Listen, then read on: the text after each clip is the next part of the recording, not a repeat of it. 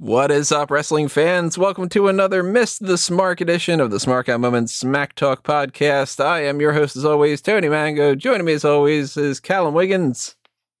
Dookie. Robert D. Police. Yeah. Yeah. We- oh, man. We just got done watching No Holds Barred. We did this for a crossover between the two websites. So if you want to check out our like you know live reactions first impressions for myself and callum uh, we did the fan tracks over on fanboysanonymous.com so go check that out watch the movie with us and you'll hear our legitimate like what the fuck is happening on this kind of thing the reason why we're doing this is because June 2nd just passed by. We were going to record this on June 2nd, but then June 2nd turned out to be another time where they're releasing a bunch of people. So we switched it up a little bit. We did the hot tags then. It's June 4th now instead, but uh, you know, same kind of thing. It's, you know, 32 years since this movie was made, 1989. Insane. And it was one of those things that last year when we were workshopping the idea of Miss the Mark, which if you don't know what it is, it's basically the idea is at least one of us hasn't seen something that is either infamous or it's like, oh, you must see this because it's so good, or you know, something along those lines. But it's uh, you know, we didn't see something that everybody else should see in one fashion or another. So we watch it, we review it, you know, we do that kind of thing. We did one of them before on December to Dismember, and that was one of the ones that I hadn't seen. So this was another one that I was just like, I, I want to do this. I know that people have requested that we would do something based off of this. I figured June 2nd is probably a good time to do it. Probably wouldn't be, you know, a pay per view at that time or whatever it might have been. And it worked out well enough to be able to do it for this uh, double feature kind of a thing. And it totally lives up. like, this movie's insane.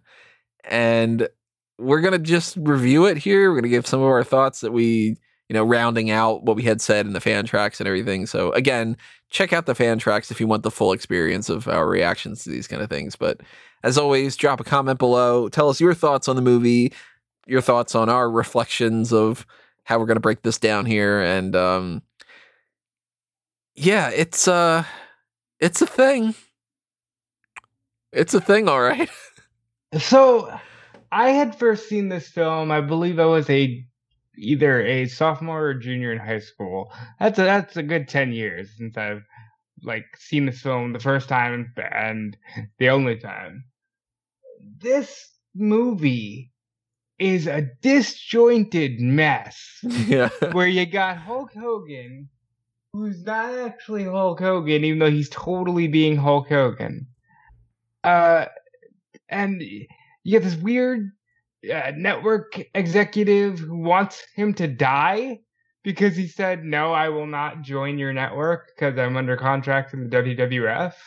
yeah. uh, this fucking movie was wild. Like, even outside of it just being a bad film, it's just a wild fucking movie. yeah, it's one of these one of these rare instances of a movie where there's there seems to be like a lot happening and like it's hard to kind of follow because the as Rob says the plot is so disjointed and it's going from one scene to the other without any real semblance of a plot or any s- sort of narrative direction. And yet throughout most of the movie nothing really happens. Nothing really progresses or evolves. No characters really develop. The only way they do develop is that one of them you know one of them is at one point looking really healthy and the other time he's in a wheelchair and that's basically the amount of character development you're going to get out of this movie Well, what about the sweet love story where she's the executive, but she's actually a heel working for the evil guy? But no, she's not because she's realized that Hulk Hogan is a sweet guy.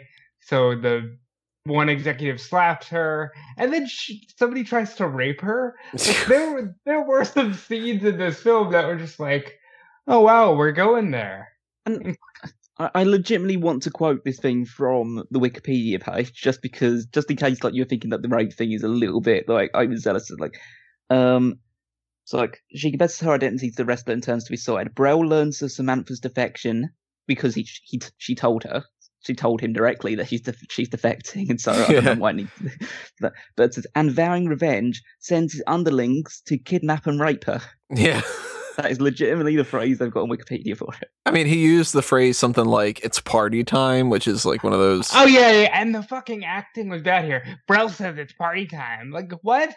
Yeah, so it's there are uh, oh man, there's so much that could be broken down about this movie. Obviously, we we're not going to you know break down every single element, on, but you did say you wanted to talk about the Dookie scene. Let's talk about it. Yeah, like So at one point in this movie, it's just a fight sequence. I mean, it, it, everything's Well- just for the sake of whatever. So let's not uh, Yeah. mince words here. This is garbage. But I, There's I, a I kind fight- of want to. I kind of want to set the scene for it because so because how this progresses is that Hogan has been like he's gone out of Brell's office and he's refused to sign a contract with him. Like he shoved his check down his throat. So he gets into this limo, and the limo then just locks up because oh, it's an evil limo driver that clearly works for Brell. Yet Hogan thought that that'd be totally fine. And then and then he manages to send the uh, limo kind of all over the place just by kicking it yeah, he's able to kick so well in his back, like you know where he, he's uh, seated, that he's able to have dents in the passenger seat that he can't have access to, and he's kicking it. I mean, we. Th- I'll give him credit for this. This is at least established at one point in the movie unintentionally. He's able to kick this and make the car swerve. Later on, he's able to do push-ups and shake the fucking bed. So clearly, this guy moves goddamn mountains with everything that he does. I'm surprised that his footsteps don't like cause earthquakes, but he kicks enough that the limo gets all thrown out, and it happens to be that they pull up right next to a bunch of goons, and he's fighting the goons, and the one of them shits himself. And you end the scene with him saying, What's that smell? And he goes, Dookie. Dookie. and that's it. He doesn't toss him or anything. He doesn't toss him. He doesn't punch him, knock him out, headbutt him. That's just it. Dookie. Like Yeah, and, and for, for all we know, he just stands there holding him for about a good couple of hours. where- Yeah, just just like- shaking him a little bit while the guy continues to get, crap himself. Dookie. Uh, look, I love a wide variety of movies. Like, you know, I've said it before, I'll say it a million times, whatever. Shawshank Redemption, best movie of all time. Godfather, number two. You know, I, but at the same time, my favorite comedy of all time is Robin Hood Men in Tights. Some movies are great, some movies are bad, some movies are so bad that they're good, some movies are just like, you know, you watch 2001 A Space Odyssey. If you don't feel something after watching that movie, I mean, you know, what the hell's going on? You don't have to watch a movie that's like the most dramatic, whatever, for it to be fun. I, I don't want anybody to think that, like, you know, a stupid action flick or a you know, funny horror film or a terrible comedy can't still be fun. But this is just inherently so bad. And each decision that they've made for this movie is very clearly motivated by somebody who thinks that they should be in the business and they really shouldn't be. Or it's somebody who's not in the business and they're giving notes. Like this Dookie scene is so indicative of that kind of a thing. It's just sort of, well, wouldn't it be funny if a guy shits himself when because he's so afraid of Hulk Hogan? And then another person goes, I know, the word dookie is funny. And I can't imagine Vince McMahon not watching this film and nearly pissing himself laughing at that. he probably thought that was the funniest fucking thing in the world. Yeah. Yeah, you, you wouldn't be surprised about that. It's like, haha, that was so funny. I nearly dookied myself. Yeah, That's just what- like, and then you know how some people, you know, especially kids, if they like watch a movie or something, they start like quoting the movie like crazy. Mm. Vince is He probably, thought hanging out a catchphrase. Yeah. like uh backstage working on like uh, plans for SummerSlam and stuff and he's just kind of like you know somebody goes like oh I'm gonna go to the bathroom real quick and he's just like ah, Dookie ah, like that fucking movie you know kind of thing like He probably thought the kids would get into it and like they'd be quoting him over the place, and then he'd introduce the the grand scheme of introducing a wrestling character called Dookie, whose whose gimmick is that he shits himself on the way to the ring. it's like a prototype of Dross He's gonna Dookie.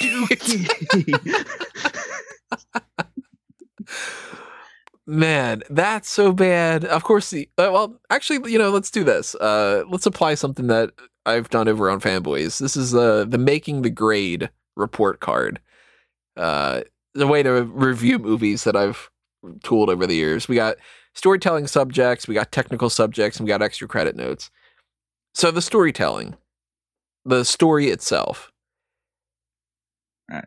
here's the story Hulk Hogan, not named Hulk Hogan, is great. We want him on our network. But since he said no, he needs to fucking die. yeah, that's that's that's basically about it. So story.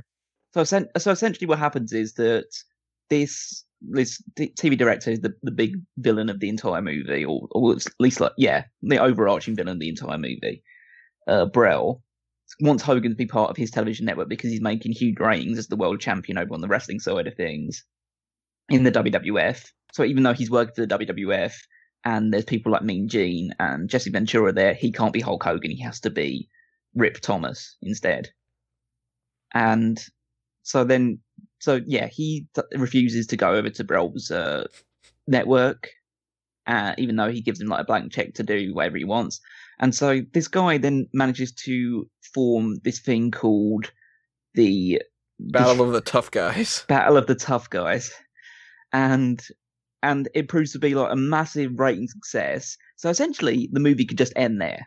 Right. It's like, okay, we didn't get we didn't get uh, Rip Thomas, but instead we found, found like through complete chance we stumbled across this fantastic new concept that everyone loves and is getting the best TV ratings. We won essentially.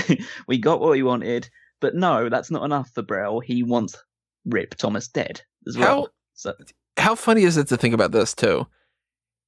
All he did was film an alternative product that's not even good because it's in a dive bar.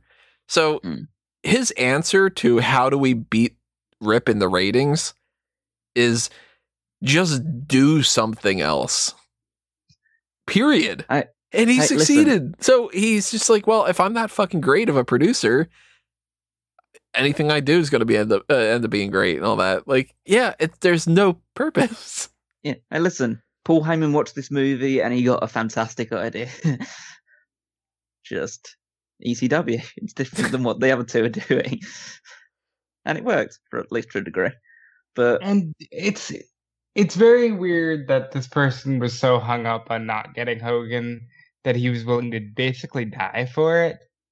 Because is that like a Vince thing? Like, does Vince, while he does see himself as a babyface most times, does Vince also think, "Yeah, I'd be that guy"? He'd be like, "Oh fuck you! You don't want to sign with me? I'll kill you." But but then, like, they try and add a bit more depth to the story by introducing this love interest, Samantha Moore, who essentially, I mean, you show how the storytelling works or the character development or anything like that happens in the first scene that we see Samantha, where she's this, um, like, she's the head of this agency and she's clearly saying a lot of sophisticated and important things about trying to get Rip's character more. Uh, build on build on the marketing success of Rip, and Rip is just checking her out the entire time. He's paying zero attention to what she has to say. He's just checking out her ass, and it's like it's not even he's being subtle about it. He's pretty much like like he's just waiting for the moment. And then as soon as she says, "Okay, then we'll go on a date," he just turned into a, a five year old kid who's just Yeah. like never even seen. It's like, hmm, boobs, like that sort of. It's just, yeah, it's just the worst. well, story wise, if we're giving this a grade, you know, A, B, C, D, that kind of thing. I mean, it's a fucking F, basically. It's an It's, F, yeah. It has to be an F. Yeah. Like, F. the, like the only redeeming feature is just the idea that like you do have this good guy and you have an established bad guy, and eventually the good guy beats the bad guy. But by the end of it, like you just don't care. So what's the point of it? And Like, almost between it is maybe every not care. almost every story can be made into a good film or a good book or a good, you know, TV show, whatever it might be. So, in theory, if there's a story of competing television ratings and somebody tries to bring somebody to another network or something like that, you can potentially make a good movie based off of that. It's clearly not this one, though. you know, so not a good story. Character wise, and we'll tie this into the technical side of the acting behind them because it's easier to just you know talk about the individual characters and stuff. We've got Rip, played by Hulk Hogan. We've got Samantha, played by Joan Severance. The evil villain, corporate head, very, very 80s villain. Because, man, how many 80s movies are out there that the corporate guy is not the villain, right? Well, Yeah. I mean, he plays it very well, though. I did enjoy his acting in the movie. So hey, that's Kurt Fuller, who more than anybody other than Hogan is probably the one that people go, oh, I've seen him in some stuff. You know, he's he's been in a ton of shit. He was in Ghostbusters 2. He was in The Running Man, Anger Management. Uh, what's like some of his most recent stuff? Um, nothing that seems like anybody would really know this. Um, Psych the movie. Uh, wow, he hasn't been doing much in the past couple of years. That's for sure. Drop Dead Diva TV series, something called uh, Eli Stone TV series. I mean, this guy's been around uh, a lot of stuff. He, he voiced something in the Batman Superior. I don't that one. Yeah. So, I mean, this guy's one of those guys. You know, you "Ah, I've, I've seen that dude in a bunch of things, but you got him. Oh yeah, that's right. He's uh, the sheriff in Scary Movie. Forgot about that. Great film. You got the other principal villain, the you know the heavy of the movie, Zeus, played by Tiny Lister, who wrestling fans are more familiar with because Zeus actually popped up and you know did the whole wrestling thing. He, for what he is, he's good. He's big. He's threatening looking. Obviously, he's not a fleshed out character or anything like that, but like, what do you expect in this movie? yeah, he's he's the Hogan villain. yeah. just like a monster like suit that they build up by having him beat squash a load of other guys who barely says anything, who has an evil mouthpiece essentially for him. And yeah, that's that's essentially the Hogan formula. Let's just make a film out of it. The weird thing is, Hogan barely says anything for like the first hour of this film. Hmm. We got uh, Hogan's brother, his little brother, a- Randy. So, if you're over on the Smark uh, on uh, the Fanboys channel, you would watch Tony and I doing a fan tracks for Army of the Dead, and I go off on how Kate is a useless character in Army of the Dead. Randy's worse. I don't know why Randy is watching Zeus fight in some factory somewhere. I don't know why Randy's friend is like, "Hey man, that's Rip's brother. You know, you'll see what's gonna happen." It's like setting the poor guy up to get his ass fucking kicked, and I he looks like he's gonna cry from the minute he comes face to face with Zeus. What what good is Randy? yeah, he doesn't even do the uh, the rip thing at the end like we were thinking that he was gonna do. Cause he was starting to move his fingers, and I thought, oh, he'll rip, he'll do the whole rip him. Nope. Randy is a shit character, of course. Uh, there's no development when it comes to somebody like Charlie, the trainer. He's just there to be Mick from Rocky, but without any charm or personality or character. Hmm. We got the Stooges, Ordway and Unger. They're Yeah, Stooges. just- Yeah, just not nothing characters really. and that's basically it because everybody else is like you know uh, a guy you know, Stan Hansen pops up. He's Yes. what's his character's name? Neanderthal. Neanderthal. Okay. Was it really? yeah, yeah. that's his name. Well, they called him Bubba in the movie. Yeah. so they can't even get that right. We got the headbangers in this movie. Not technically, So- but uh, you know, two characters are named Short Headbanger and Big head- Headbanger, so not much. So, fun fact about that: Jos LeDuc, who played Big he- Headbanger, actually joined the WWF for like a couple months as the Headbanger. It just didn't work out, and he's kind of forgotten because he's not on any pay per views or anything. His last name's Duke. yes. Why didn't he just go as Joel Dookie? it would have worked out a little bit better then. There's one thing we also mentioned while we were watching the movie as well, which is the fact there is a very minimal amount of actual wrestlers on this movie, considering the fact that it's it's financed by Vince McMahon. Yeah, uh Okerlund, Fink, and Ventura pop up just to Yeah. kind of fill in the WWF side of things. Yeah, We got You've Stan Hansen, Hansen. and, Uh, and you got Axe from Demolition. You got Axe, and then uh, I'm pretty sure that Jeep Swenson did some wrestling, but of course he wasn't like a professional wrestler for WWE. But he's Lug Wrench Perkins in this, and if anybody knows the name Jeep Swenson, you probably know him as Bane from Batman and Robin. So just So, you know, big dude. I'm gonna double check this right now, but I do believe that he, along with Zeus, were a part of the 1996 WCW match where it's just Hogan and Savage versus like 10 heels inside of a cage. Hmm. And I think they called them uh, the Ultimate Solution or the Final. Oh Solution. yeah, he's the Yeah. ultimate solution. Yeah, I do believe that is uh, Jeep Swenson. they're a really good idea to name a wrestler after a Nazi movement. Yeah. Yeah. yeah. yeah. it's not um wouldn't be my first choice. I mean, they were the Dungeon of Doom after all, I guess. But uh, the only other kind of wrestling personality in this movie, even for a slight moment of time, is Joey Marella as the referee. Good for Joey. Some of the other character names that they have for this, like these, you know, MMA fighter types, they've got Bulldog McPherson, Klondike Kramer, and one that really stood out, Brock Chisler. First of all, you've been very kind to them, calling them MMA style fighters. These were just like It- you know, randos that's an octagon. with with lug wrenches. But yeah, Brock Chisler, that's a name. That's fucking bonkers. And it's funny enough, apparently they didn't spell his name right. He's credited as Leon Senk, S E N K, and his name's Leon Sek, S E K K. So they typed some guy's name wrong.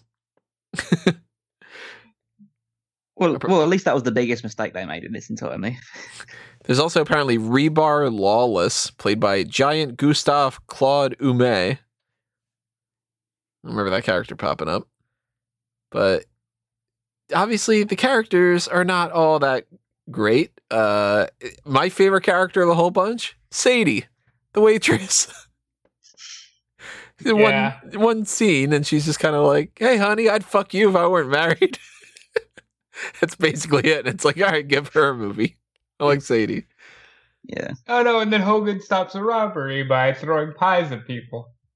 as one does. I mean, look, we're in a time frame right now where people are really questioning the validity of a lot of police forces.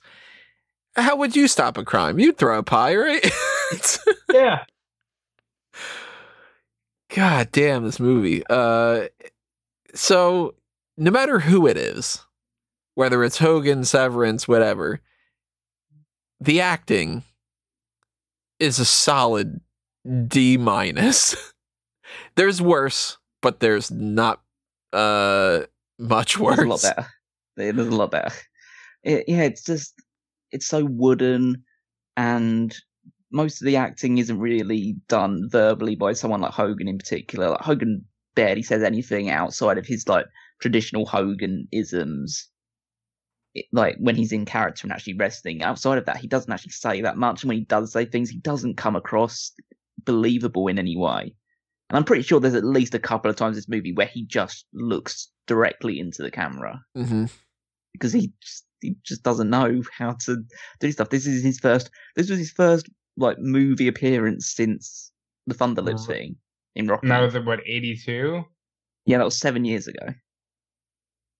So, yeah, and I, I'm almost certain that they thought when they were putting elements of this together that they were making an, like a new Rocky series. It's Right. just like, no, it's not. It's not anywhere near that. Yeah, the, yeah, the acting is just really wood, and the only one that really commits to it is Krell. Bro. Brell, sorry, Brell. Yeah. I'm getting confused because it's Kurt Fuller and then it's Brell Yeah. as well. So, so he's Kurt the only one that's he's hamming it up in a way that he knows this is garbage. So he's just Yeah. going to be very like, you know, uh he's going to turn everything to a 13 instead of a 10. Yeah. So he Yeah, does his part the way that he's supposed to do it. It's obviously that- not the type of thing that he's going to get nominated for an actor uh for an Oscar or anything like that for acting, but like he knows he's in a B movie.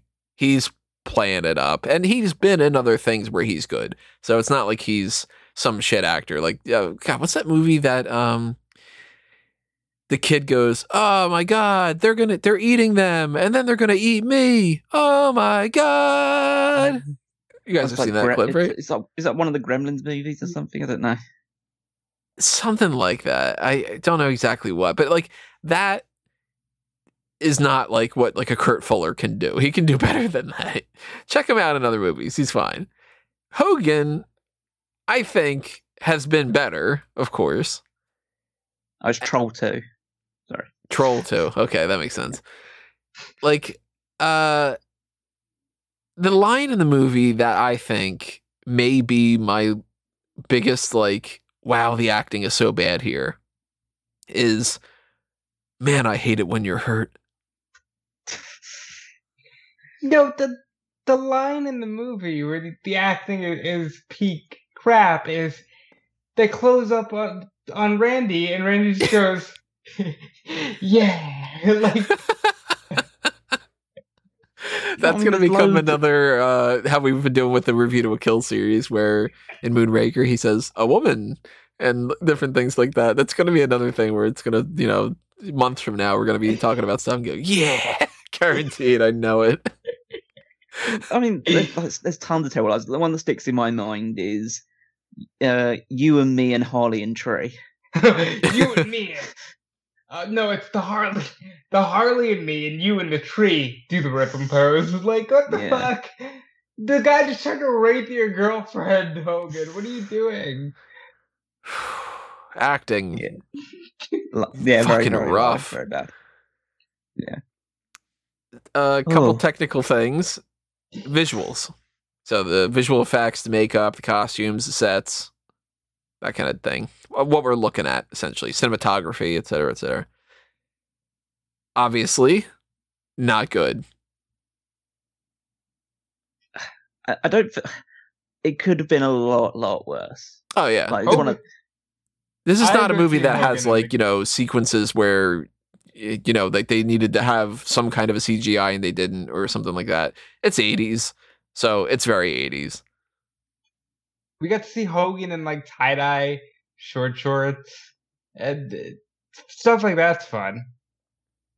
oh, we have to talk about if we're talking about just anything. Uh, and, uh, I'm trying to fit it somewhere, so I might as well fit it in here if we're talking about cinematography. Um, the shot of Rip charging a mirror yeah, that looks see, that he that is, is showing a projection of Zeus, and just like the slow motion shots of him like going back and forth charging into it, and then the explosion happening because the glass shatters, and yeah, a lot of it is bad. yeah, that's their one visual effect really in this movie, and it's terrible. Mm. Because clearly there's a lot of Zeus is standing there. You know, you can see that he's an actual person, and then they cut away, and then they cut back, and it's just you know smashing through this mirror, slow the motion. You got laugh. this weird like uh kind of blurry effect going on. Yeah, I would, I would say um, I'd say you should probably watch that back in the uh, actual fan tracks on Fanboys Anonymous just to hear Tony's reaction because I just love the I just love the tone in your voice when you're saying something. Just go, oh no, no, they're not actually. Because like you, you just know it's going to happen, but you just you're just trying to will it not to happen Right. Uh, I guess you know, technically speaking, like the sets aren't bad. Yeah. They could be, yeah, yeah, it's not the worst. I mean, a lot of it is like, it does the um, both the like the the attack on Samantha scene and also where they drive Hogan in the first place. They both take place in the same parking lot. I think it might Yeah, Probably. just like the parking lot around the studio kind of thing or something. mm. Uh, apparently the parking lot of evil because that, a lot of bad shit happened in there. By the way, Hogan, we didn't kind of uh, glanced over this. Hogan jumped out of a limo and broke the roof. Yeah, That Yeah. was totally fine. uh, costume wise, those fucking shorts that he wears, Top notch. Thumbs up. like Because- if Joan Severance was wearing that in the movie, it would be like, oh, this is kind of, you know, uh, exploitative a little bit. Just have the the hot woman wearing like these really short shorts. No, it's fucking Hogan wearing it. But then again, she's wearing you know a bra and these. uh you know, it's the '80s, so the the panties that she's wearing are the size of you know three of Hogan's shorts. But like uh that look, man, why did anybody ever think bald Hogan with the hair the way that he has it and the ripped shirt and those shorts was anything other than something to laugh at? I guess they just thought he maybe there was some inkling at the time because of how popular he was that he was some sort of sex symbol, and so they could try and exploit that side of it. I mean, I mean to be fair, you needed to have some sort of visual stimuli for the scene of them about for about two minutes just standing either side of a bathroom door brushing their teeth. yeah. no, yeah, that practically an lasted way sequence. too long. That lasted far too long. That's uh you got to build up that tension, you know, that romantic tension. Uh, haven't you guys been brushing your teeth in the other room is somebody else is brushing their teeth? Then you just clearly are going to do it. It's- Uh, Yeah. I And think then- and you're then you doing break- romantic tension wrong. and then and, and then that t- expl- tension explodes when uh, Hogan accidentally breaks the bed, and then she falls on top of him, and then that makes them super angry. And then Hogan fires back at her by going, Well, get this, dude. You put up more walls than I ever could. like, what? What? and uh, you know, there's a couch that's got a better sense of humor than you do. Whatever. Ugh. I'm gonna go sleep on the couch after I just fucked the bed up. you can stay here. Why are you mad at me for breaking the bed? Maybe because you broke the fucking bed, asshole. You jumped on top of But- it. See, you're thinking logically. That's not why she was upset. She's thinking that he was intentionally trying to have her roll on top of him. She's not even upset about him breaking the bed. She's just upset that when he did so, she ended up on top of him. Oh, I mean, it's twofold, but at the same time, I'm You did break the bed. goofies, yeah, it's just okay. Then don't fuck kind of thing. It's like, Well, oh man, Again, it, again, this is another part of like the stupid character side of things. Is the fact that it's after this scene that okay, so she's quote unquote like falling in love with him because she's seen him beating up a couple of masked guys and like rolled on top of him in bed and seen seen those shorts and thought, oh yeah, I want some of that. And oh, don't forget that this guy can order French food. Oh yeah. And just the fact that like and then this is the moment that we find out that she's been a double agent this whole time. There's been no inkling about that the entire movie so far. We find out she's a double agent and then she immediately says, Yeah, I'm not gonna do what you wanted me to do. At And which then- point, uh, Brell backhands her, and she ends up having to crawl away. And for a brief second, uh, Brell's two lackeys are like, "Oh, we feel bad about this because he just totally smacked a woman." Later on, one of those henchmen would tell a cop to shoot her. Yeah. But that's yeah. Yeah. And and like afterwards she like goes back to Hogan after the after their argument, but now she's beaten up, now it's time for forgiveness and stuff like that. Like ugh. Just yeah, it's just it's so badly put together. Like the this epic love story is just so like it's nothing. Like there's no reason for them two to really be getting together. There's no there's no I mean, they try and like rush the conflict and the seduction and really there's nothing in it at all. So So let's bad. switch over to audio. We got the music and the sound. Uh, no. okay. It's 80s to a T, but no. Yeah, it it's not. It's well, let's put it this way: it's not poorly done, but that's bad decisions. Because like, there's movies that have worse sound design. There's movies that have worse placement of music, or you know, whatever. That's not poorly done for the '80s, but it's the '80s, and it's crap in the '80s, so it's bad. Because it's like, I mean, again, too, there's great movies in the '80s, and I love you know, if you listen to the fan tracks, you'll hear me being like, "Oh, they're doing the uh, the stereotypical villain theme of like the you know like dun dun dun dun dun dun dun dun dun dun dun dun dun dun dun."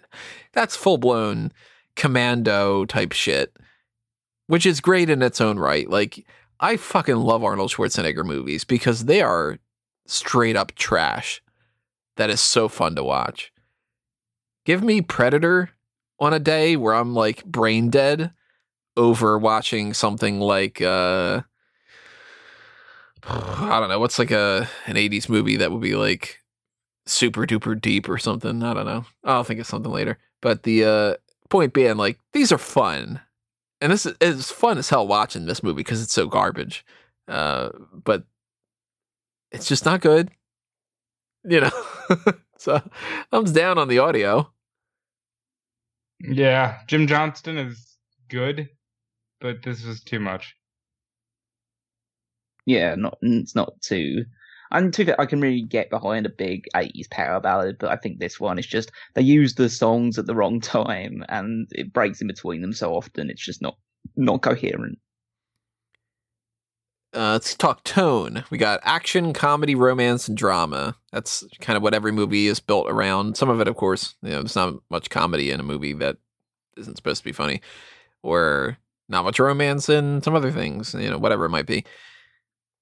Obviously, this is primarily more action than anything else. And for the 80s, it's probably not all that bad. The action itself is okay. Uh, I think I think everything else about the movie was terrible, but the action itself I thought was passable. Yeah, if we really want to get into the nitty gritty of tone, and I know we obviously got those four different categories, but if you want to go overall on the tone, this movie goes from childishly goofy at one end of the spectrum multiple times to downright sinister and horrible at the other end of it. Like you got things like Dookie and the yeah, and all this other like like Hogan having like uh doing his charity work with kids and stuff like that, and all this other fun, whole, wholesome family stuff. And the other end, you got a guy getting electrocuted and dying, a guy falling from a, a tall structure and seemingly dying. Uh, like the the main woman's part in this film is basically seduction, getting battered, potentially being raped, and then being a damsel in distress. And then uh, not to, not even to mention uh, the uh, the bit where the guys going to the, ga- the going to the bar, and because they're all wearing suits, they assume that they're gay. Oh, God, yeah. Wild. Yeah, the uh, what's the line? It's um, you guys must be looking for the gay bar. Yeah. So they walk into this bar, and because they're men in, in suits, they're like, "Our party would like to be seated," not realizing that they're in a fucking bar. But the the chick looks at them and goes, "Oh, you must be looking for the gay bar. Yeah, it's down the street." what? Now, of course, you have to keep in mind it's a different time frame. Jokes like that, of course, were not looked at the way that they are now. No, but like even But- still, It's What- still just like it's it's very lowbrow. Gay. What about them gave off the air of, oh, you must be looking for the gay bar. Because they're not like- burly spitting out tobacco types of uh guys Mm. you know they don't have one guy named bubba the neanderthal who you know, is perfectly fine taking a dump on the floor or whatever the hell they're doing it over in there. Oh, by the way, after she called them gay, she's like, "I like to get laid." Yeah. Fuck. Okay. If you guys aren't gay, you want to fuck me? kind of thing. Yeah, we're talking. It seems like is this what Vince McMahon kind of sees what like real burly masculine men being like, and what he thinks? I don't know. At least at that point in time, what he thought queer guys looks like. He looks like that. What are you talking about? He's constantly in a What? suit with his uh perfectly done hair. Hey, we're not talking about Shawn Michaels here, guys. Let's move on. Just Well, here's here's a question: Is Brell supposed to be Vince McMahon, or is Brell supposed to be how Vince thinks other people see him? no, or is I don't Brell know. supposed to be Vince McMahon's take on the evil corporation? Because he has said a lot that oh, I don't identify with corporate America. I identify with the everyman. You know, like I think it was when Linda was running for uh, Senate. He was like, "Yeah, I ended up spending all my time speaking to the bartenders while she was doing the thing she was doing because I identify with him, not these people." Because that's insane. Because we know now from eh, anybody who's done any kind of interviews and talked about these kind of things and books and everything, Vince is not an everyman. He is not the guy that's like you can't talk to him about current affairs and modern just, you know, hey, did you see a movie recently? Because he hasn't. Like the guy lives in his own bubble. So he's not an everyman type of dude who can just pop up at the bar and just be like, yo, did you check out the the Mets? Or like, you know, how about this weather? Like he's uh, he's a fucking phenomenon. And it comes Yeah. off in some ways at the beginning of the movie in particular, it comes off like Brell is Vince. But then by the end of it, it's kind of like, oh, well, he's clearly considering himself the villain. But then does Vince look at himself? Is this one of those things where if we wanted to get real psychologically deep about this, is this Vince like punishing himself? Yeah, I don't think this movie warrants that kind of psychological analysis. Look, I'll put it this way: it's not written like that, but it could be subconscious. That's what I mean. Because this is idea of like that's that my type of character, but he needs to see uh his end in a gruesomely way because that's what you know. I mean, it kind of seems like Vince hates himself sometimes. You ever get that vibe? He both loves and hates himself. I could do that. yeah, at some points it's like, well, I'm Vince McMahon, god damn it, I'm fucking great. And other times it's like, please don't thank me in the Hall of Fame. I'm gonna fucking fire you because I don't want that kind of attention. And that's like guilt and everything, you know? We're getting a lot deeper on this than I expected that we would be. But the point being, I get a feeling that that might be something to it. I don't know. I'd love to be able to fucking talk to him about that.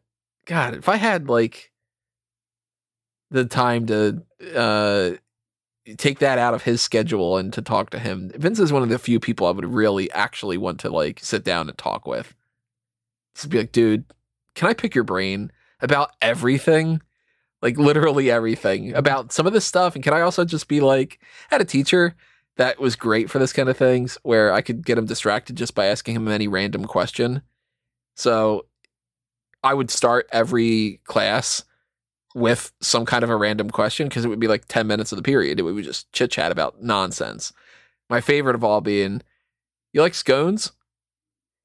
It's like 15 minute discussion about scones. Ah, scones are great. You eat them with some coffee, you do this, whatever. And I'm just like, well, scones are better than muffins, right? Like, just, and they're like, Tony, can you do that every day? Just kind of a thing, you know?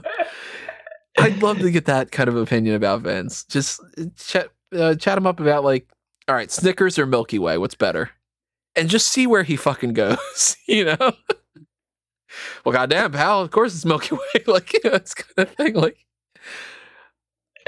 this stuff's incredibly interesting to me. I would love to check out more like behind the scenes stuff about this film if Vince is on it. If it's other people, if it's, you know, fucking David Paymer uh, to get into the part of Unger. I, I don't fucking care.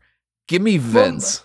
You know, I, I very much want to see if they thought, oh, we're gonna, this is our ticket to Hollywood here. We're gonna right? make the best movie because this movie has zero depth in any way.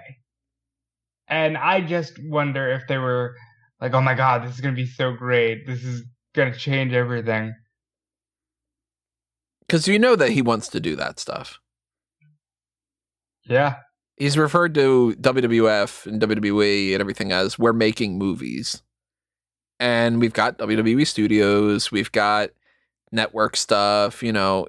Vince wants to be a producer without being a producer in a lot of ways. So it very well could have been like let's level up here. Just happens to be with this movie. Well, that's kind of the point. Is even though you think we make movies, pal, no, you don't. And everything you try to do outside of professional wrestling bombs miserably.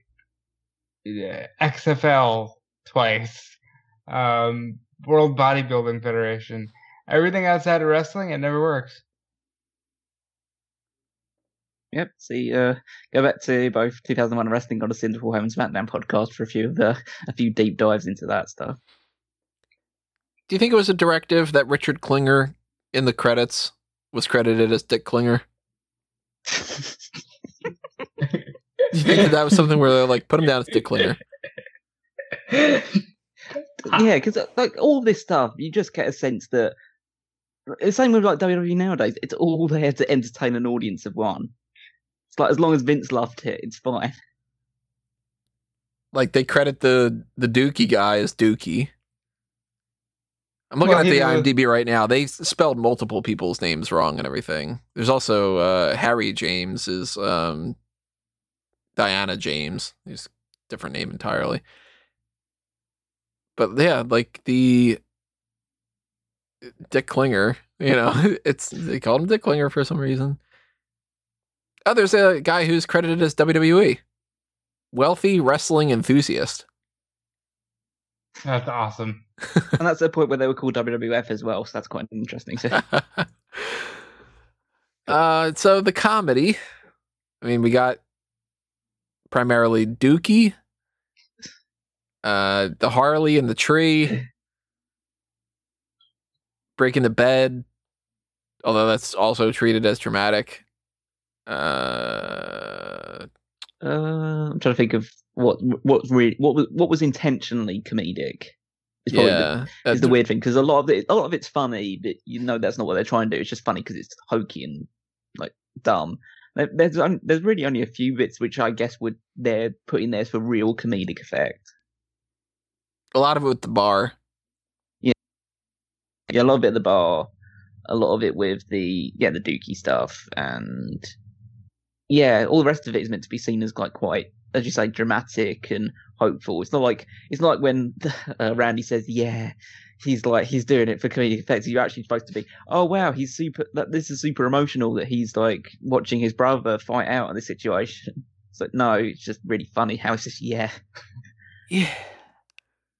I, I assume that the, the little person in the cage is supposed to be comedic. Oh, of course it is. So, Oh, again, it's Vincent yeah. Mann's sense of humor.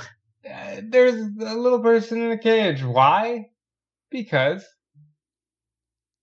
And he's just kind of like cackling, yeah, sort of like ha ha ha ha. Like he's like uh, it's fucking Hornswoggle shtick. Got a little person acting, uh, make him act like a leprechaun type of a thing. Like this is definitely something that like events would have been like. That'd be funny if you had that in there, you know. Yeah, yeah. Again, those things that those again those things are the the few intentionally comedic things. Is like when Zeus makes his big entrance and he grabs a waitress by the face and holds her up in the air and then drops her through a bucket. That's not meant to be funny. You're supposed to actually be terrified. by that, Right. that was unbelievable. I think that might have gotten one of the biggest reactions out of me in the movie. Just holy shit! Okay, this is happening. Because that happens before Brell even smacks Samantha. Hmm. Zeus just shows up and face just palms this woman's face, lifts her up and drops her. Wild. So thumbs down on the comedy. Yeah. uh, there's also the romance, which couldn't got uh, get more of a thumbs down. It's not. It's not good. It's not a. It's not a well told love story. Callum, you've hated some of the relationships in the Bond films. I have to ask, does this outdo any of those relationships? No. but it's it's it, it's different because I don't think it's as constituent a part in this movie as it is for some of the other ones. This What's is a- more like a side story for the actual plot. What's a better love story, Rip and Samantha, or Bond and Dink from Goldfinger? I would say at least this one has more screen time, I guess. For those who don't mean, know, I, I, the character in Goldfinger, Dink, is uh just in a uh, one piece bikini. Bond says, "Leave." Men are talking. Smacks her in the ass, and she leaves. That's literally it. Oh no, Yeah. not literally it, because he also says, "Dink, this is Felix. Uh, Felix, this is Dink," and then tells her to leave. So there you go. It's just her character's name is Dink. Slap you on the ass and leave. Men So- Yeah, it's a different era of that. even, even more different than this one. Like that's uh, like, Th- this Uh, is the but- type of thing where you know 15 20 whatever i don't remember when goldfinger came out uh goldfinger was what 60 66, maybe 65. 67 something maybe so i 20 years goes by which is insane to think about and it's like oh well now we're giving women these uh, strong roles in these films you know she can escape her captivity when they're not paying any fucking attention to her and she just walks out like because that, that's the whole. That's supposed to be the whole crux of the final scene is the fact that he tells Hogan to take a dive because he's got Samantha held hostage, and Samantha makes a big escape by walking out of the room, and and she, even though she manages to get into an elevator, the guys are faster walking down the stairs than she is in an elevator. And they get beaten up, and then she's there, and it doesn't really do anything because, like, Hogan Hogan starts fighting back, but you assume he probably just would have started fighting back anyway. It's not like he sees her and then that's the the fuel that he needs to a degree. But yeah, it's it's it's uh yeah the love the love aspect of the movie is very is is left wanting a lot. 64 apparently is goldfinger Okay, so even more time has passed by this is the type of movie that um what do they call it when your parents have a cousin is it like a second removed something like that. So, family member of mine, second cousin, whatever you might have been. I always think about how he enjoyed movies. He was the type of guy that would most likely, he probably had a VHS tape of this because he loved Steven Seagal films, Jean Claude Van Damme films, garbage movies like that. He would be like, yeah, you know, it's a pretty good movie. You know, the uh I don't know, like Bloodsport. Yeah, it's a pretty good movie, you know. And it's like no, it's not really actually a pretty good movie. It's just kind of nonsense that you find fun and entertaining, but some people that's their measuring stick is did the movie make me laugh at some point? Did the action do whatever? And I'm sure that Harry would have fucking loved this movie. But uh man like the romance angle they put it in this i'm sure in part because they think incorporating a woman and incorporating a romance angle in the like most minimal fashion oh that'll you know that'll be for the women in the crowd they love that kind of thing which is not how this works either but they didn't know that at that point it's absolutely terrible yep No, I'll give it from me. Me. Yeah. 100% terrible. And then we got the drama. All the dramatic weight to this film. Yeah, so, so I guess the most dramatic thing is a mixture of um like Fuller's performance, just like trying to be a real like bastard throughout the entire movie and trying to take out uh Rip Rip throughout the entire movie. And then I guess the most dramatic thing is like his brother being beaten up Mhm. and like the montage of him recovering in hospital while uh, Zeus is preparing for their big bout. That's supposed to be like the real deep moment where we start to really get an emotional attachment to uh, Rip's situation and how is he going to overcome this monster and the stuff that's been happening to his family. Just like th- there's been nothing in the movie that's really established why Randy is there other than being his brother. I say like, oh, oh, my brother Randy. Just like, and that's basically the real crux of their relationship throughout the entire movie. And then we're supposed to feel bad when he gets beaten up, and feel there's this really deep bond between the two of them when they really spend no time in the movie establishing that at all. But he gets to go, yeah. Yeah, and not only that, but r- really, they had a moment where the the security guards take Samantha, and the poor guy is in a wheelchair and literally goes, "What the hell's going on?" Because he can't see because they didn't turn the chair around. when it's like I I don't know what they thought this film was gonna be, but it's one of the worst things ever. Have you guys ever seen The Room? Uh, hey Mark. Multiple times, yeah. What's what's a better movie, this or The Room? Room. The room. The room is more entertaining. Yeah, I can, sure. I could sit. I, I would be happily sit down and watch the room multiple times before I watch this again. If you I- I haven't said seen the, the movie you. The Room, definitely check it out, everybody. Everybody thinks Ready to Rumble is a bad film. It's not. This is a bad film. Ready to Rumble is about what you'd expect from a wrestling film. This is just straight up a bad film. So, other extra credit stuff here. Any other things to toss out about this movie? Pro or con, doesn't matter. Uh, this Uh, this movie is the only reason Randy Savage became champion. I guess that's a pro, right? I guess uh, if you want, if you want to give any sort of positive, it's like apparently it made money at the box office. Really? Yeah, so the movie de- debuted at number two, behind Indiana Jones and the Last Crusade. No fucking way. Yeah. And uh, it made uh, about Last five Crusade million is so much better. and it made about five million in ticket sales in its first week. And then apparently, in total, the final tally was around about sixteen million in ticket sales on an eight million dollar budget. Huh. You mean they But- doubled their money?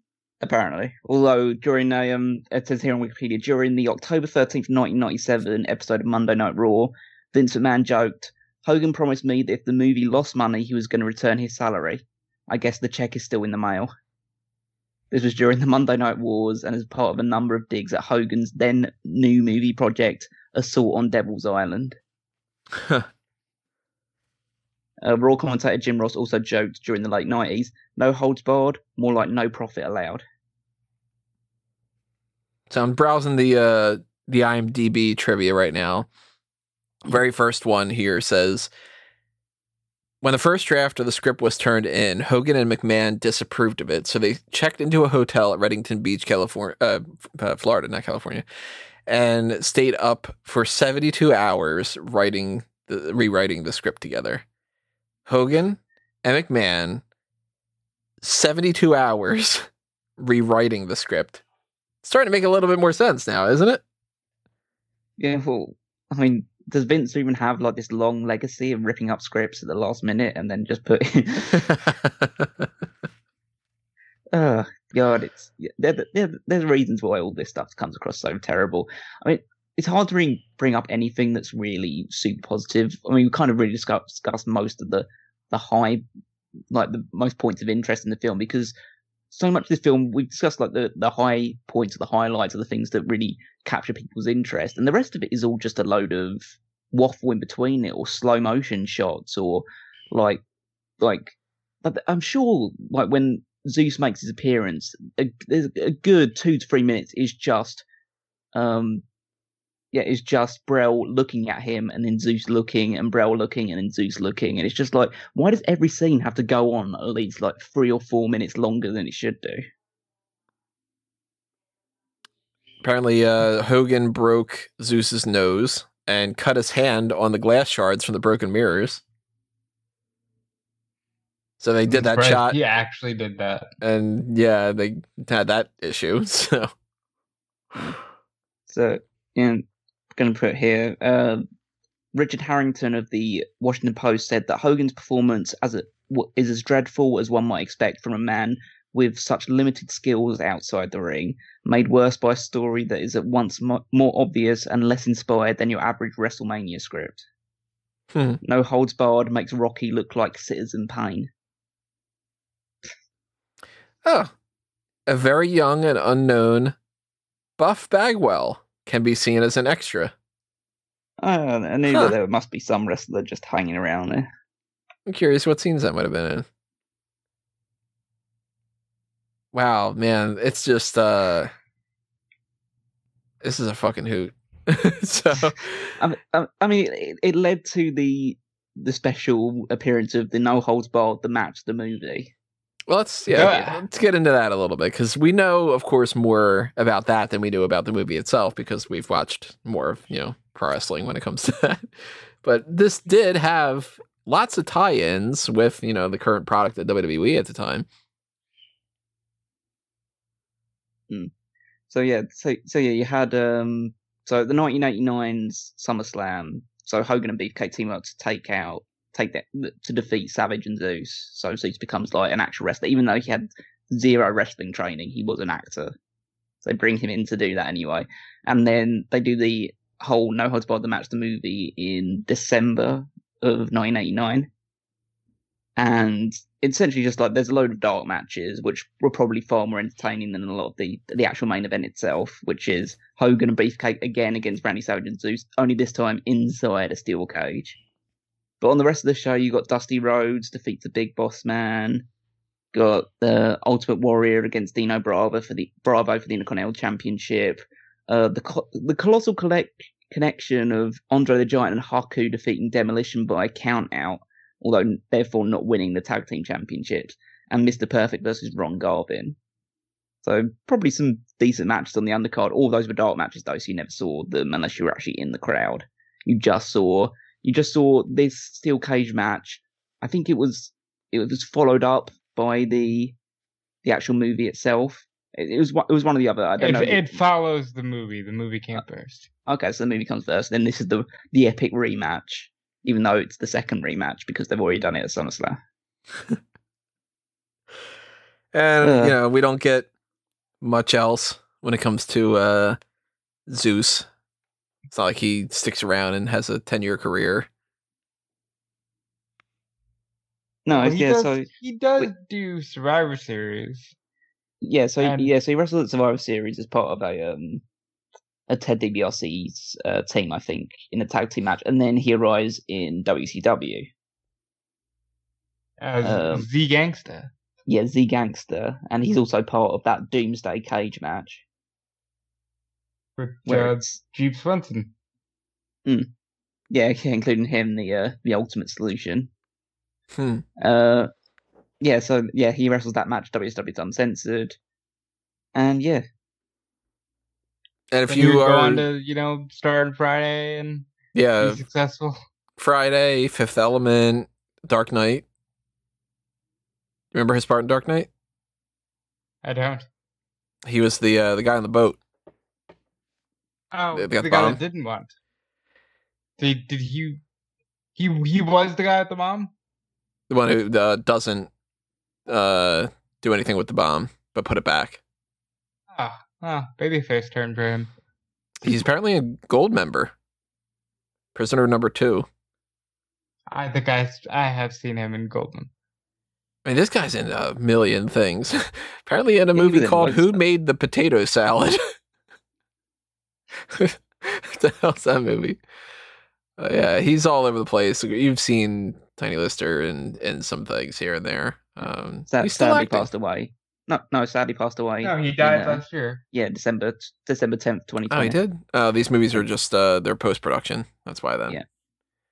Yeah. yeah. He's so you'll see him in like in Zootopia, he's a voice in Zootopia.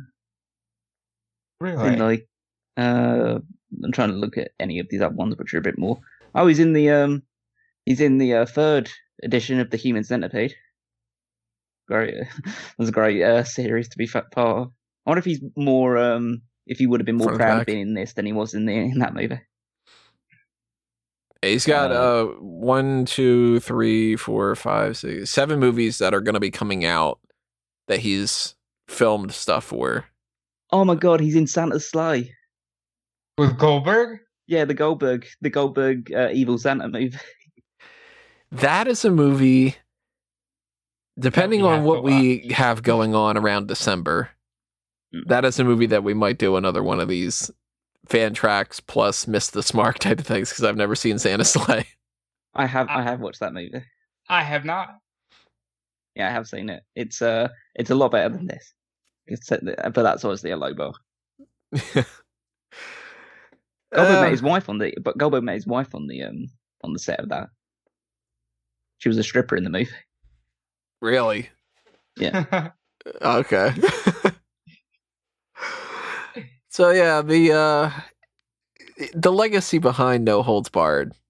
That's the reason why this is part of Miss This Mark. It's, you know, I couldn't be a pro wrestling and movie fan without watching a movie that goes between the two of the two uh sides of things. I'm very glad that I watched it cuz it's terrible. it's worse than I remembered. Yeah, it's an abysmal attempt at trying to mix wrestling in with the Hollywood elite. If you got to give it a star rating, where are you going? One. We going on the? Are we going on like a movie star scale? Are we going on the Meltzer star scale? well, I mean, the matches themselves are pretty much punches, so we can't uh, do anything with the matches. Movie Uh, scale, if if we go on the movie scale, then I'll give it. Can I go half? you could technically I- give I'll, it gi- zero. I'll, give, I'll give I'll give it one if I have to give like numbers. One is probably the most generous that score that I can give it. If it was a wrestling score, it'd be minus three stars probably. I gotta see where I ranked that uh that god awful fucking uh, Chuck Norris film. God, what was the name of the thing? We did a fan tracks or not fan tracks. We did a movie club for it. It's, um, I gotta look in my uh my Letterboxd because it's it's around that range, but it's slightly better than that. Invasion USA. Okay, what did I give Invasion USA? I gave it the lowest possible right rating that I could. Okay, so I guess I'm going one star just because I gave that one a half of a star, and I can't give it zero. Um, yeah, it's not good. It's not good at all. There's almost nothing that's good about it. It's very, very 80s, and it's not that it's bad because it's 80s. It's bad because it's bad. Because there's good 80s movies. 89 too. It does not feel like it should be 89. This feels like this should be like 84. Yep. I guess they like eh, like most things with WWE, they're a few years too late from the people when it could have actually may have actually done something. So somebody wrote why- they gave it a three star on uh Letterboxd this person's got this whole big long thing here i kind of feel like i need to read this because this is already sounding like this is great loud. Yes, you are. uh so this is joe on Letterboxd some thoughts I've spoken and written at length on the technique of the Hulk Hogan reaction shot, so I was pleased to see that No Holds Barred has the most ambitious HHRS of all time. I guess this guy's like following Hulk Hogan reaction shots. As Hulk breaks down in tears after his young nephew, nephew, that was his brother, awakens from a coma.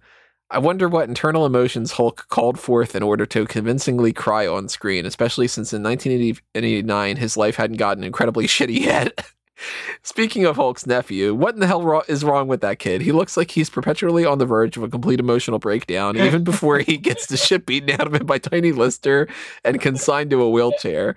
Subtext of the corporate villains is kind of interesting. Kurt Fuller plays Mr. Brell, a villain who's unambiguously evil, as Hulk's character is unambiguously good, and whose scheme essentially involves selling a brutalized version of the great sport of professional wrestling to a public he cynically, yet accurately it seems, assumes has a strong lust for blood.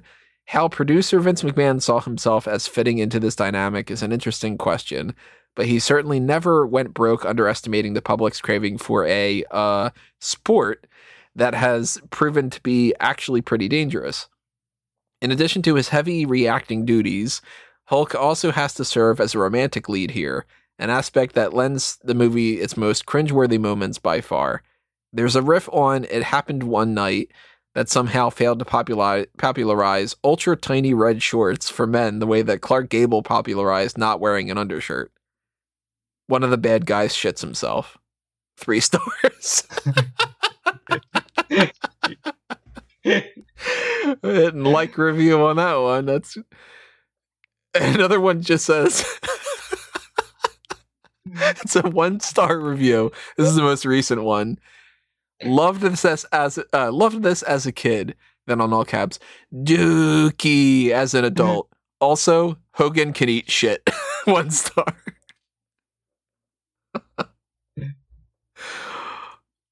oh man, I definitely want to check out one more movies that are along these lines. I want to find the uh, the review that's the biggest out of this one too. Let me see if somebody actually legitimately likes this movie. I see a four star. What do you get when you combine peak Hulk Hogan, a young Vince McMahon, and a mountain of cochise? Cochise? What's that? I don't even know what that is. And steroids. No, I was gonna say, is that some sort of like, um, I guess, uh, term for cocaine or something like that? Maybe they typed it wrong or something. I'm gonna Google mm. that real quick. It's uh, yeah, no, they must have typed that wrong. This is like, what's the meaning of whatever? It's coming up, uh, county in Arizona. Uh, solid fucking gold. That's what you get. Another person says it's too bad this movie didn't make more money, or people will be still calling each other jock ass to this day. Kurt Fuller gives an insane performance and is easily the best thing about this. The opening theme sounds like an instrumental of Owner of a Lonely Heart. Also, was I the only one who got a kick out of the line, Rip says the worms are too good for you? Was this brutal put down supposed to make the already extremely enraged Zeus even angrier? They gave it four stars. Oh, good to know. I mean, to each their own. Another person just says four stars. Art. That's it. Another person gives it five stars and just puts Dookie.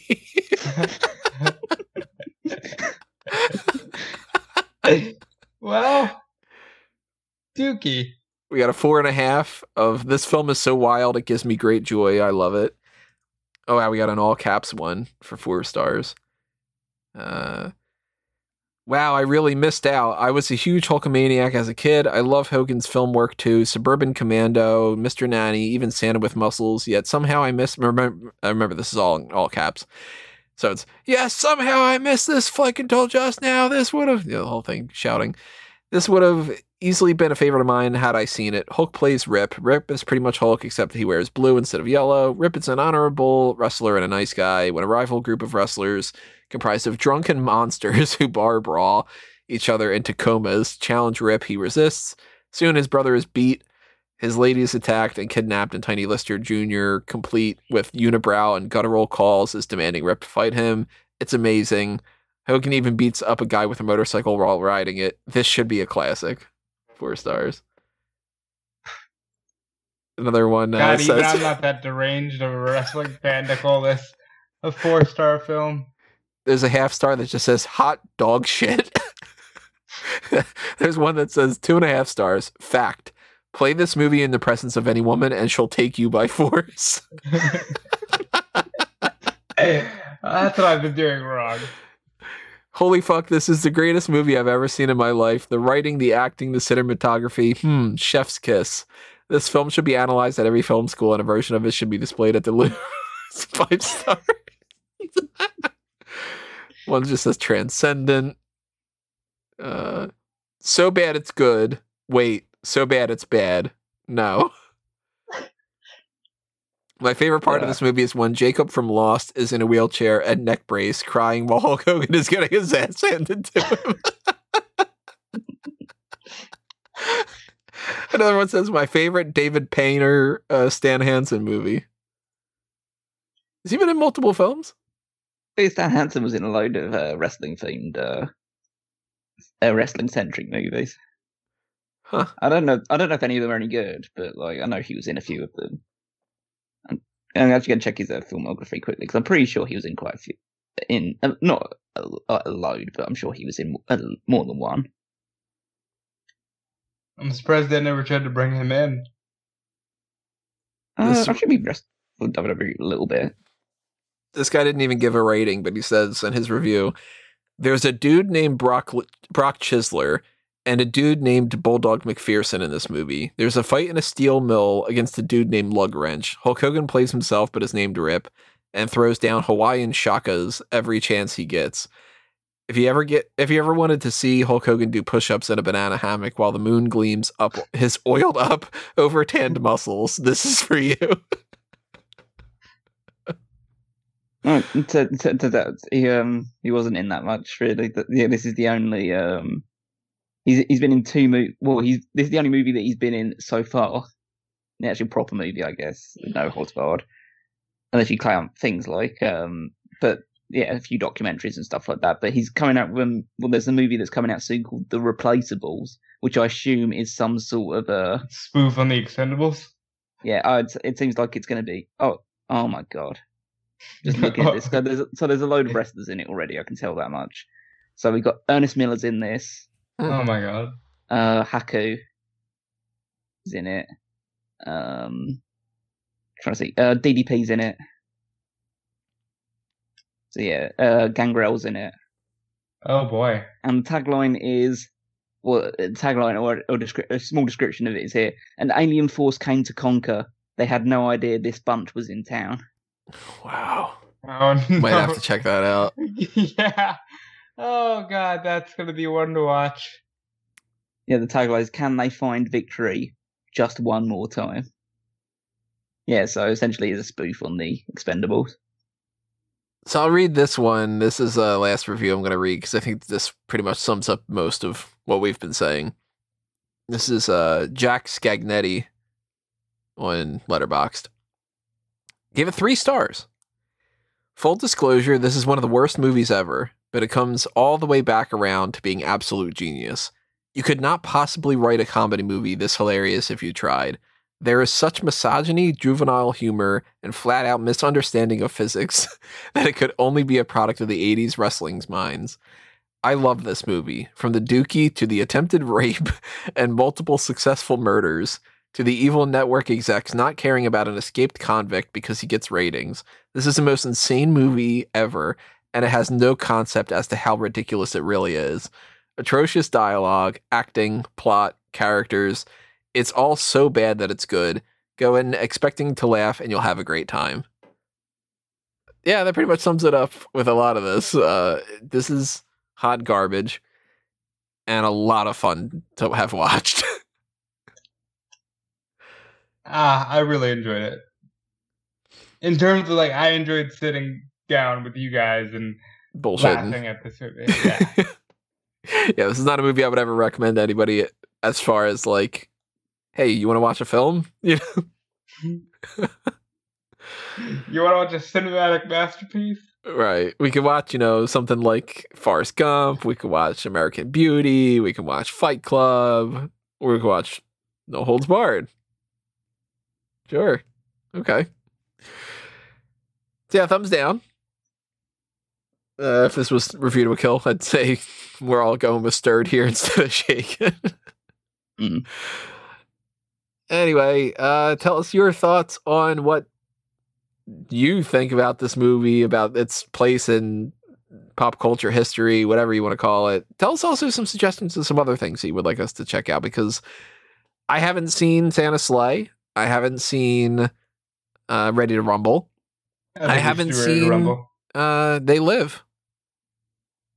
I haven't seen that either. So there's there's options for us to watch wrestling movies to kind of go between the two different fanboys and uh, Smark Out moment kinds of things, and of course other movie stuff you'll find on fanboys, other pro wrestling stuff you'll find here.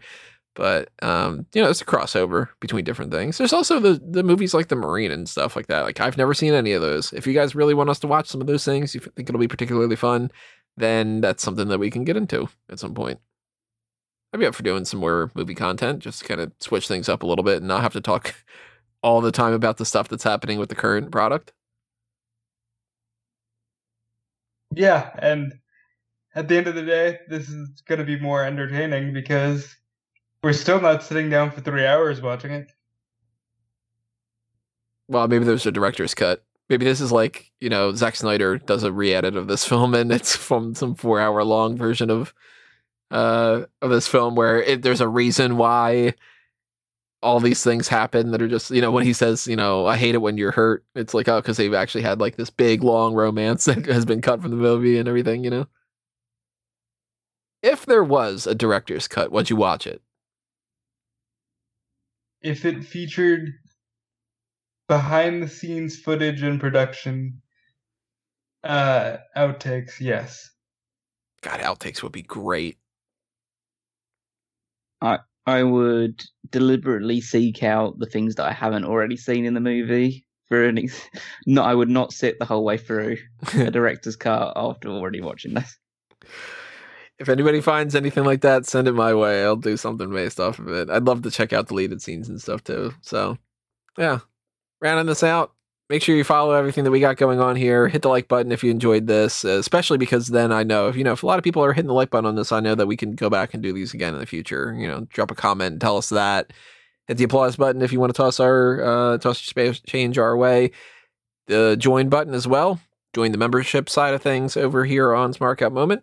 That's the same thing as the Patreon. Of course, the Patreon has the pick your poison tier. So if you really do, in particular, want to see us do uh, some things like this, then you can request it as part of that, and then we'll do it because that's the whole point.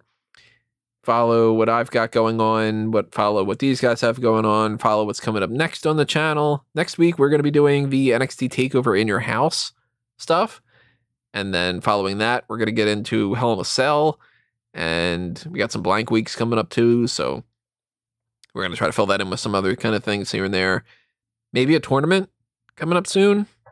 I don't know. Haven't quite decided on that yet. Maybe some other stuff along the way. There's you know Darkcast material. You know you'll see things if you're subscribed, which you should be. Then things will pop up, and you know we'll see you with uh with all that stuff. But in the meantime, follow all of our exploits on Facebook and Twitter and everything. I'm at Tony Mango. Callum is over there at Wigmeister14. Yep, you can check me out there on Twitter. And you can check out all the articles on smarkoutmoment.com, but primarily the power rankings. Always uh, prioritize that one because that's the one that I put together every single week. And if you're interested in more retro related wrestling content, if you haven't checked it out already, there's both 2001 Wrestling Odyssey and the Paul Heyman SmackDown podcast over in the podcast feeds. Yeah, and you can follow me on Twitter at Dude Felice. You can check out everything I'm doing over at Fightful.com, WrestleZone.com, and a whole bunch of other websites. I, I did the a recent Battlegrounds pod, podcast. I'm always uh, over on the Rest Friends podcast. Just keep clicking around and you'll see me somewhere. And I got my stuff going on. Just hang out under a mango tree and you'll find it all. But that's going to do us in for this edition. Thank you for listening to this. Thank you for checking out the fan tracks if you did that as well. Show some love over to Fanboys Anonymous and all the stuff on the Blue brand. And we'll see you either on that side or this side with the next one. But that's going to do us in. This has been another Smark Out moment, and we're being counted out.